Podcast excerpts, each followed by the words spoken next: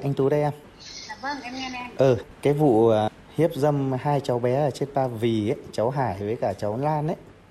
Dạ vâng. Thì, à, Gần 20 năm hành nghề, luật sư Nguyễn Văn Tú, công ty luật Fancy ước lượng, mình đã đứng ra là đại diện pháp luật cho hơn 100 đứa trẻ là nạn nhân bị xâm hại tình dục.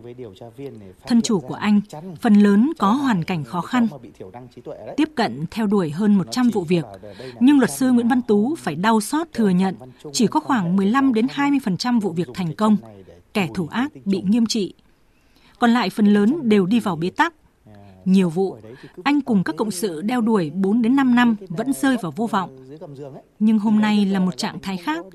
Thông tin từ cơ quan điều tra thành phố Hà Nội về vụ việc xâm hại tình dục trẻ em ở huyện Ba Vì như một nguồn động viên cho những nỗ lực của anh trong suốt hơn một năm qua. Cái thằng này nó làm với bé này bốn lần lại với hai bé. Cháu bị hiếp đến mức mang thai và phải đi bỏ bỏ Lôi vụ việc này ra ánh sáng pháp luật gặp rất là khó khăn. Thì Sisaga có tìm đến tổ chức luật sư chúng tôi để cùng phối hợp và giúp đỡ gia đình. Cơ quan công an của cái huyện Ba Vì cũng rất là nỗ lực khi giải quyết cái vụ việc này. Sau một thời kỳ dài à, theo dõi nằm vùng cuối cùng thì đã đủ căn cứ để khởi tố đối tượng. Hy vọng về một bản án nghiêm minh, kẻ thù ác phải được trừng trị sẽ phần nào xoa dịu được những nỗi đau, sự tổn thương mà nạn nhân và gia đình của các em gánh chịu. Tuy nhiên, từ thực tế cho thấy, hành trình đi tìm công lý cho những nạn nhân bị xâm hại tình dục, nhất là trẻ em vô cùng gian nan. Tỷ lệ thành công của các vụ án xâm hại tình dục phần nào nói lên thực tế này. Chính vì vậy, để bảo vệ những đứa trẻ là nạn nhân của những vụ xâm hại tình dục, tại lễ phát động tháng hành động vì trẻ em năm nay, Bộ trưởng Bộ Lao động Thương binh và Xã hội Đào Ngọc Dung đã đưa ra thông điệp là cần thực hiện ba cái nhất. phát hiện nhanh nhất bất cứ ở đâu bất cứ nơi nào nếu xảy ra và có biểu hiện thôi các cháu cứ bấm máy cho một một có cách tiếp cận ngay từ đầu để ngăn chặn. Thứ hai là xử lý nhanh nhất nghiêm minh nhất. Cái thứ ba là gì? Can thiệp nhanh nhất và tốt nhất cho các cháu. Ba điểm mà Bộ trưởng vừa nêu, xét cho cùng cũng chính là niềm mong mỏi của các gia đình có con em bị xâm hại tình dục. Đây cũng là những giải pháp mà dư luận đang mong chờ từ 17 cơ quan có chung sứ mệnh bảo vệ thế hệ tương lai của đất nước. Vậy làm sao để phát hiện nhanh nhất? Chắc chắn, đầu tiên phải từ chính gia đình các em. Trước hết, khi phát hiện trẻ bị xâm hại, việc đưa trẻ đi giám định hoặc đến cơ quan chức năng trình báo vụ việc hoặc đưa trẻ đến cơ sở y tế khám sức khỏe. Việc này rất quan trọng. Chỉ khi có kết quả giám định rõ ràng mới xử lý được tội phạm. Thực tế cũng có nhiều trường hợp tự thỏa thuận bồi thường thiệt hại với nhau nên không cho trẻ đi giám định y khoa. Có trường hợp thì bị hăm dọa, khống chế, dụ dỗ vật chất. Theo luật sư Nguyễn Văn Tú, việc cùng lên tiếng và không thỏa hiệp là chìa khóa để đưa được những kẻ phạm tội ra ánh sáng, lấy lại công bằng cho các em. các phụ huynh và những người giám hộ cho trẻ em không nên dung túng với tội phạm một hành vi mà chúng ta thỏa hiệp với tội phạm thì đấy chính là tạo môi trường để cho tội phạm tiếp tục tái phạm Học đường là chốn tôn nghiêm, nhưng thời gian qua rất nhiều vụ xâm hại tình dục nơi này đã bộc lộ những kẽ hở, những khoảng trống ghê sợ, nhất là khi những vụ việc xâm hại tình dục trong trường học thường kéo dài với số lượng nạn nhân không ít, ảnh hưởng nghiêm trọng đến môi trường giáo dục, hình ảnh người thầy và tác động tiêu cực đến nhiều thế hệ học trò. Vậy làm gì để học sinh dám lên tiếng trước những hành vi sai trái của người thầy? Làm gì để ngăn chặn hành vi xâm hại tình dục trong học đường? Theo nhà hoạt động xã hội Đặng Hoàng Giang, hơn ai hết, ngành giáo dục cần phải thẳng thắn nhìn nhận trách nhiệm của mình trong từng vụ việc. Đồng thời, đề ra những giải pháp mang tính khả thi thay vì lý giải vòng vo hay đưa ra những giải pháp chỉ nặng trên văn bản mà nhẹ ở thực hiện.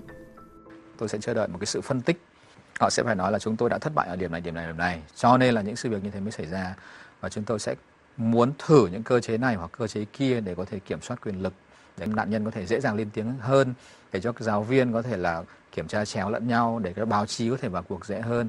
Có những cái câu chuyện sai xảy ra trong trường. Những người khác trong trường thì không muốn là cho báo chí vào cuộc bởi vì muốn là giữ danh tiếng của trường muốn là không mất điểm thi đua và tất cả những câu chuyện chạy theo thi đua chạy theo danh tiếng tạo thành một cái cái chăn khổng lồ nó phủ lên tất cả những cái gì sai trái mà đang xảy ra trong trường. Và và đỉnh cao là những chuyện như thế này.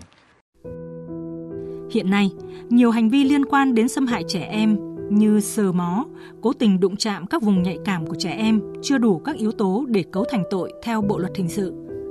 Đây là những khoảng trống pháp lý cần sớm được khắc phục để ngăn chặn tội phạm xâm hại tình dục trẻ em. Bà Lê Thị Hoa, vụ pháp chế Bộ Tư pháp cho rằng, sau khi phát hiện các hành vi xâm hại tình dục trẻ em, vụ việc phải được xử lý nhanh nhất, nghiêm minh nhất. Đồng thời đề xuất xây dựng một luật chuyên biệt về phòng chống bạo lực, xâm hại tình dục đối với trẻ em. Những cái luật này hoàn toàn có thể điều chỉnh. Chúng ta sẽ khắc phục những cái bất cập về mặt thể chế trong vấn đề về bảo vệ và hỗ trợ trẻ em trong những cái luật chuyên ngành như vậy. Và khi mà nghiên cứu các cái luật của nước ngoài thì chúng tôi thấy rằng với những cái luật mang tính chuyên ngành sâu thì chúng ta mới có thể điều chỉnh được các cái quy trình cũng như là quy định cụ thể các cái biện pháp hỗ trợ đối với trẻ em là nạn nhân của các cái hành vi bạo lực như thế này. Những bản án nghiêm minh dành cho kẻ thủ ác là điều mà cộng đồng mong mỏi. Những tiếng nói mạnh mẽ của các đại biểu tại mỗi kỳ họp Quốc hội cho thấy cần nghiên cứu, học tập kinh nghiệm các nước trong việc ứng dụng khoa học công nghệ để bổ sung vào hình phạt đối với kẻ thích xâm hại tình dục phụ nữ và trẻ em. Ông Nguyễn Ngọc Phương, đại biểu Quốc hội Quảng Bình cho rằng cái hình thức mà thiến hóa học á thì ở các nước rất là thực hiện và tôi cho rằng nếu trong pháp luật mình đưa cái, cái hình thức xử phạt này vào á, thì ít nhất là phải giảm 50% mà xâm hại tình dục của trẻ em trong hiện tại này. Cuối cùng, làm sao để can thiệp nhanh nhất, tốt nhất cho trẻ em? Để làm được điều này, yêu cầu tiên quyết đó là củng cố hệ thống dịch vụ và đội ngũ cán bộ làm công tác trẻ em. Bà Ngô Thị Minh, Phó chủ nhiệm Ủy ban Văn hóa Giáo dục Thanh niên, Thiếu niên và Nhi đồng của Quốc hội cho rằng mà cái cán bộ làm công tác trẻ em cấp xã không thể đảm đương được đầy đủ cái 11 cái nhiệm vụ mà nêu trong cái luật trẻ em và chưa kể cái đầu mối là cái cơ quan phối hợp và nòng cốt trong cái cơ chế phối hợp này. Trong đó đặc biệt là cái cơ chế một cửa để chúng ta thu lượm những cái thông tin về cái vụ xâm hại trẻ em để chúng ta giải quyết tại chỗ. Chúng ta không thể vẽ cho trẻ về ngôi nhà cổ tích, về câu chuyện cổ tích quá long lanh giữa một môi trường còn quá nhiều cạm bẫy.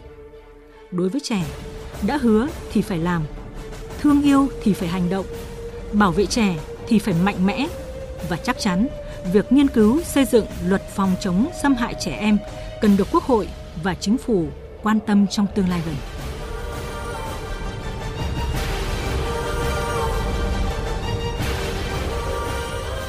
Để kết thúc loạt phóng sự này, chúng tôi muốn mời quý vị cùng nghe những tâm sự của bà Nguyễn Vân Anh, giám đốc tổ chức Saga, người phụ nữ bền bỉ đấu tranh vì quyền lợi cho phụ nữ và trẻ em gái, nhất là những nạn nhân bị xâm hại tình dục. Mỗi năm có tới hàng nghìn vụ trẻ em bị xâm hại à, tình dục được phát hiện, còn những vụ chưa được phát hiện mình còn chưa nhìn thấy và chúng ta chắc chắn là phải tìm nhiều cách hơn để mà giảm số người bị xâm hại cũng như là tăng lên những vụ xâm hại thì sẽ được giải quyết một cách à, thấu đáo và phù hợp với pháp luật. Mong muốn của bà Nguyễn Vân Anh cũng là mong muốn của một xã hội có lương tri, nhất là gia đình các nạn nhân bị xâm hại. Em muốn trừng phạt những kẻ có những hành vi mà vi phạm đến pháp luật, vi phạm đến quyền lợi của người khác ở đây mọi người đều là dân ở quê ấy, thì mọi người ít biết đến những cái thông tin về pháp luật thì mọi người sợ không dám lên tiếng. Sau khi mà em biết được thông tin là như vậy, em về nhà viết đơn trình bày cơ quan pháp luật giải quyết giúp gia đình em. Thì mong làm sao mà nó được khỏe mạnh như mọi đứa khác, không xảy ra cái gì. Thì coi đấy là một cái mừng cho gia đình nhà tôi. Không bao giờ hết niềm tin cả. Tuy chúng ta gặp khó khăn bởi luật pháp gặp khó khăn bởi văn hóa, bởi vì các trở ngại xã hội. Nhưng chúng ta cũng biết được rằng là đảng, nhà nước và tất cả các anh chị em, kể cả cha mẹ, chúng ta đều nhất tâm, đồng lòng là đấu tranh với cái loại tội phạm này. Mỗi người một tiếng nói. Hệ thống pháp luật cũng đã sửa và đã kéo rất nhiều thành phần trong xã hội tham gia vào cái việc này. Tôi nghĩ rằng đấy là một sự vận động xã hội thành công. Chúng ta nợ trẻ một thời thơ ấu an toàn chúng ta cần chung tay xây dựng môi trường an toàn cho trẻ lớn lên đây là tiếng nói của lương tri, đồng thời cũng là mệnh lệnh để mỗi người lớn chúng ta cùng hành động.